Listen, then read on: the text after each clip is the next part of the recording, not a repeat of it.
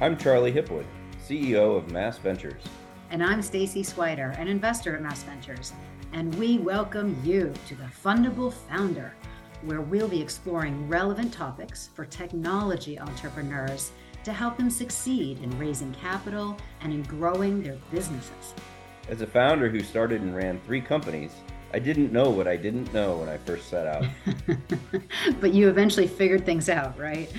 For the most part, through trial and error and mentorship. But now as a VC, I'm frequently advising entrepreneurs on the same topics. So Stacy and I are here to share that earned wisdom with you, along with the experts that we interview on a variety of subjects. We are. The roadmap to a successful startup is at your fingertips. So turn up the volume and grab the keys to success for your Fundable Founder journey. Excellent. All right. I'm here today with Kent Summers.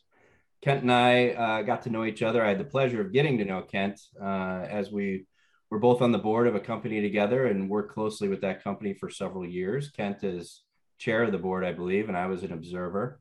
And I got to see firsthand how Kent really brought, decades of experience as an operator to really help this company. And so I thought it'd be a great idea to bring on Kent today.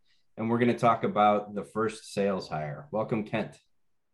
Thank you, Charlie. It's always good to speak with you. Thank you. And Kent, you're an experienced entrepreneur. I think you had 4 exits. Is that right? Yeah. Back in the day. Yes, I did. You've done everything as an operator. You've also taught on faculty, I believe, to entrepreneurs and others. And you've been on a variety of boards and just in general help entrepreneurs from idea through exit. Yeah, no, I really enjoy helping founders. They say an expert is somebody that's failed at everything in a very narrow area, and I succeeded in doing that over my career. So I help people avoid the things, the mistakes that I made. So one of the critical success factors and one of the mistakes that a lot of entrepreneurs make is related to the first sales hire. So that's what we're here to talk about today. So in your opinion, why is the first sales hire so critical? It obviously, putting boots on the ground to drive customer adoption is essential for scaling a company. And it's a very critical decision. It's a scary decision because the first time, in the experience as a founder, you find yourself having to let go of things that you ordinarily controlled. Right. And it's that letting go and training and trusting somebody else with your baby, which is often a very frustrating and challenging experience. And I found that there's lots of reasons why that fails to meet both the founder and the salesperson's expectations, but it's a really, really critical milestone in the growth of a company. And in your estimation, the companies that you've gotten to know over the decades, what percent of companies get the first sales hire right and come out of the gates just in a great relationship with that first sales hire? 10%. 10, okay. Yeah, I'm probably being generous. Yep. Here, when you think about, what is the right time, in my growth to hire a first salesperson, it's really when you're convinced that you're solving a similar problem for different companies, 6 to 10 paying customers where you've sort of figured out the recipe to revenue. Okay. And you feel confident that, while, you're not 100% dialed in, you feel pretty confident that there is a pattern here. There's a recipe that you can follow. And that's your job to figure out your product market fit, your target customer profile. That's your job as a founder to figure out. So, you're ready to hire your first salesperson when you can say, get me 100 more customers, just like these 6 or 10, not help me figure out who my customers are. Right. And 99% of the time, in my experience, Charlie, startups will fail to gain initial customer traction when the founder believes that hiring a professional salesperson will solve the, that's right, the sales dilemma. And we see that all the time. And so I think that's tremendous advice, that you really need to have figured that piece out first before, yes, you bring on the salesperson to go find 100 more. I think that's... Yeah, you do not want to hire a salesperson to watch the Discovery Channel. That'll be a very expensive decision. And so, okay, so I'm a founder. I've got my first 6 to 8 paying customers. I think we figured out a little bit of the recipe here. I know I need to go out and find a sales person. What are the skills and experiences I should be looking for? And just how do I go about the process? It's not easy to find a salesperson, is it? No, it's not. And, at best, even, if you start sort of looking at resumes, at best, you got a 50-50 chance of hiring somebody that's a good fit for your organization. And I think a lot of founders kind of make the mistake of putting too much credence, in a resume.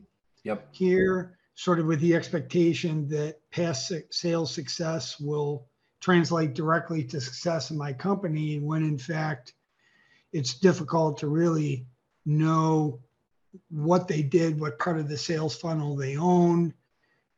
It's a different offering, different market, different model. A lot of things are very, very different. So, when you think about hiring a salesperson, I'm a big fan of hiring sort of DNA, sales DNA, because knowledge can be learned, yep, but DNA cannot. So when I think about sort of the minimum skills and experience, I'm looking for somebody that's got a relevant technical background. Okay. Somebody that's been, has had previous exposure to a sales environment, not necessarily, owning a pipeline, but previous exposure to it. But then I really shift to thinking about the DNA, the character, the integrity, the culture, right? They're process-driven, they're methodical, they've got great verbal and written communication skills, attention to detail. They've got sort of an open growth mindset. Mm-hmm. They don't walk in saying, I'm a hammer, you're a nail kind of thing, but they understand and expect that there's a lot of learning and experimentation necessary to kind of figure out what's going to make them successful selling like you did. And of course, they've got, high energy, and they're very resilient. And the resilience is necessary to survive, the learning process and the failures that are going to lead them to sales success. But ultimately, you make a decision because they're not only meet that criteria, but they're a great cultural fit and good chemistry with you and your team, because you're going to be spending a lot of close time together. And how critical is it, in your opinion, that they have real startup experience, where they were at the ground level of what is expected to be a high growth business? I think that's really important. It's a great question, Trey. I think that's really important because sales in a large company would not survive on the sales floor of a startup, right? Because there is no floor, right? The skills and experience of a salesperson in a large company is very, very different. They've got lots of support.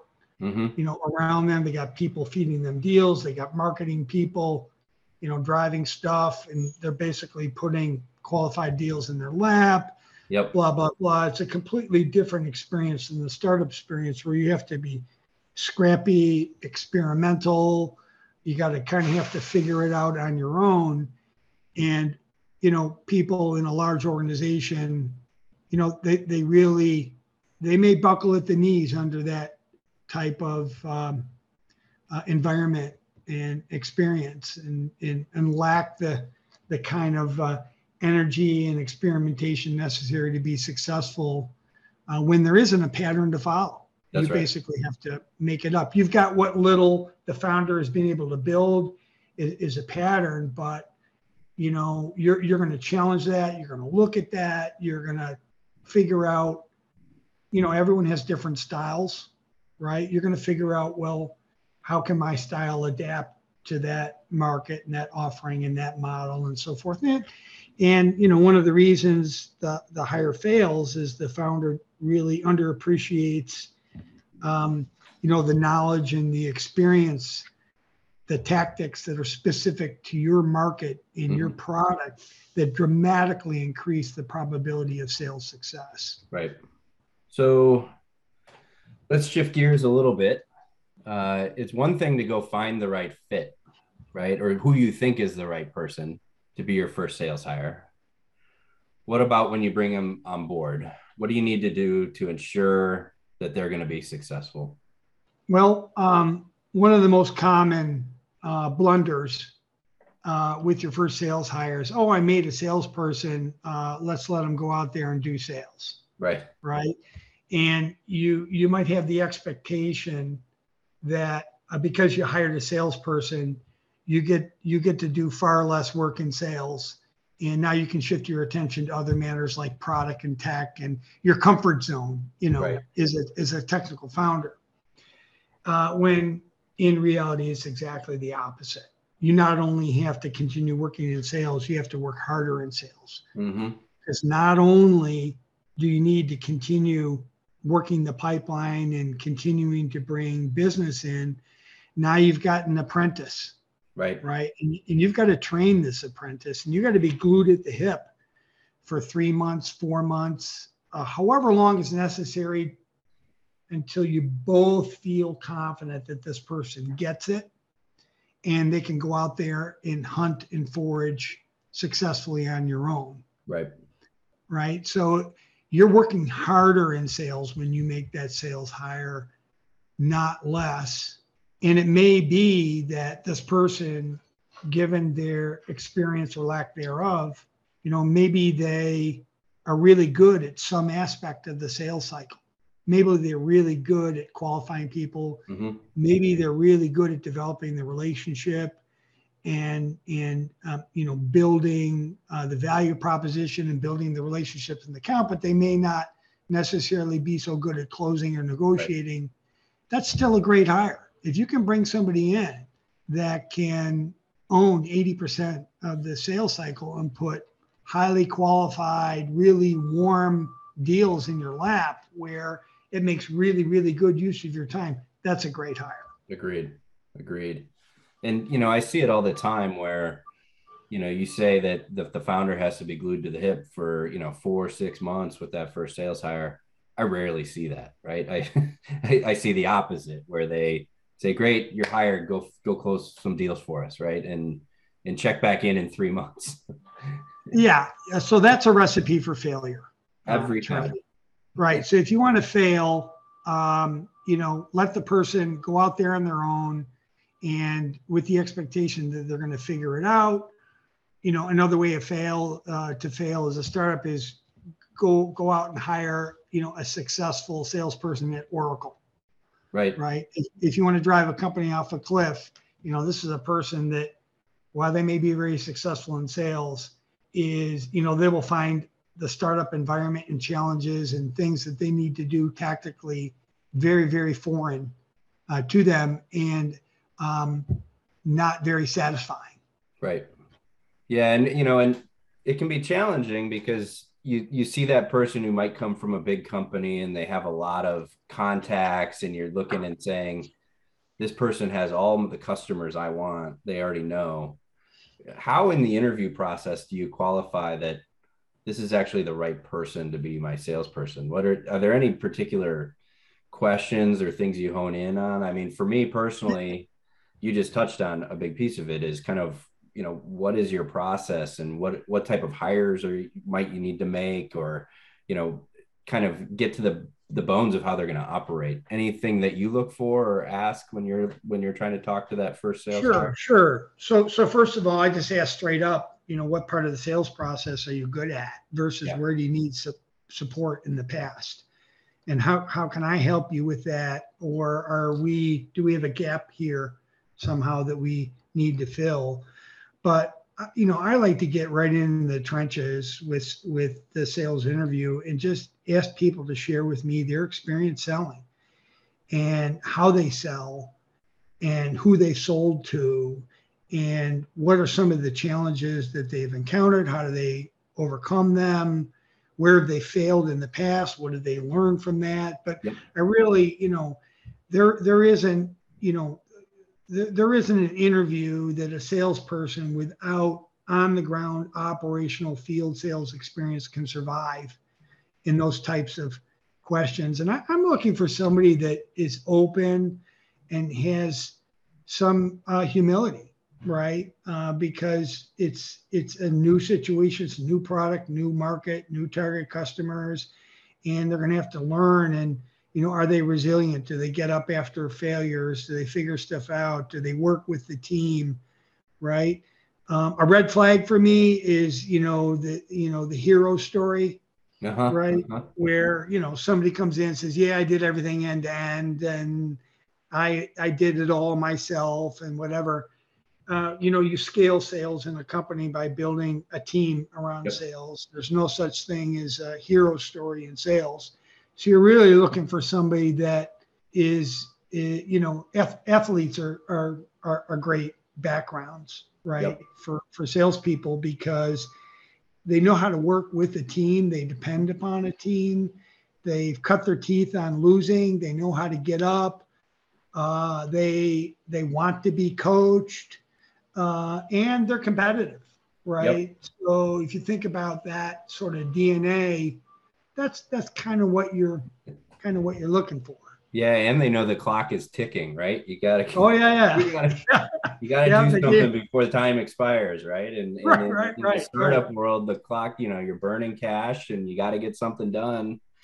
So that you don't have to all of a sudden go raise a bridge round because you haven't been successful. So that's a great point. Any rules of thumb on kind of how long the process should take or how many people you should meet with?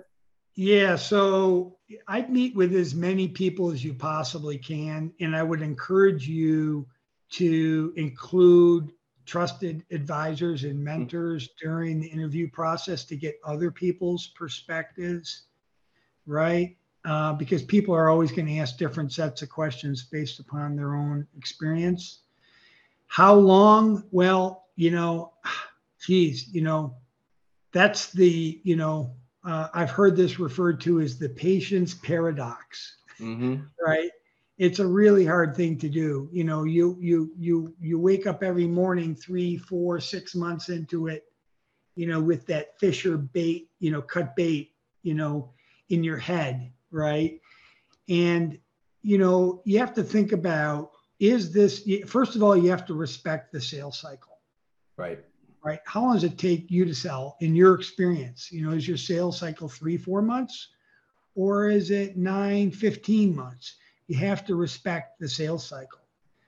And the kinds of things that you measure a salesperson's success on early on are very, very different than the success measures of once they're up and running and productive, right? To the latter, that's very easy. Those are outcome measures, sales performance, right? Revenue, number of customers, et cetera, et cetera. That's the easy part. The tough part is really measuring the leading indicators to sales performance. When you think about the number of meetings, the quality of discussions that they're having, the critical thinking and challenges that they're having, and the conversations they're having with you and your team. Those are kind of the leading indicators. So are they learning? Are they engaged? Are they making progress in those sort of leading indicators while they're building a pipeline, right? And are you having the right types of conversations around items in your pipeline?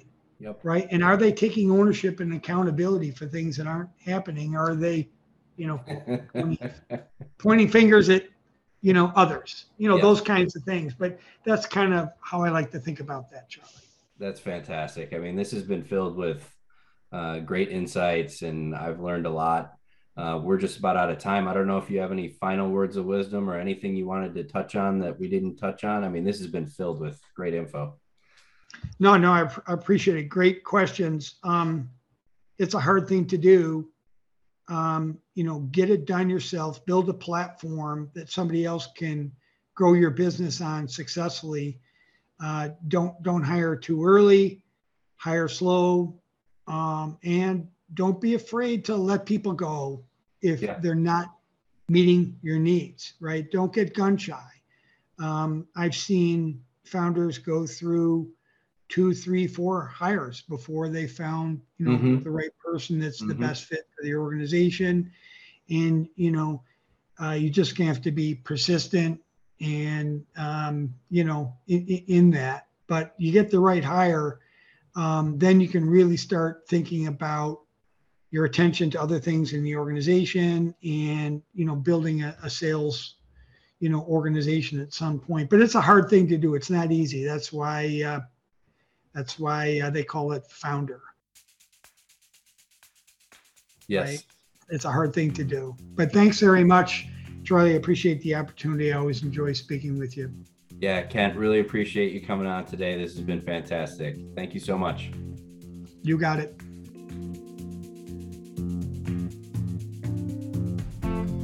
Thank you for listening to this episode of The Fundable Founder. Please go to our website at mass-ventures.com for more information on Mass Ventures and where you can also find other episodes just like this.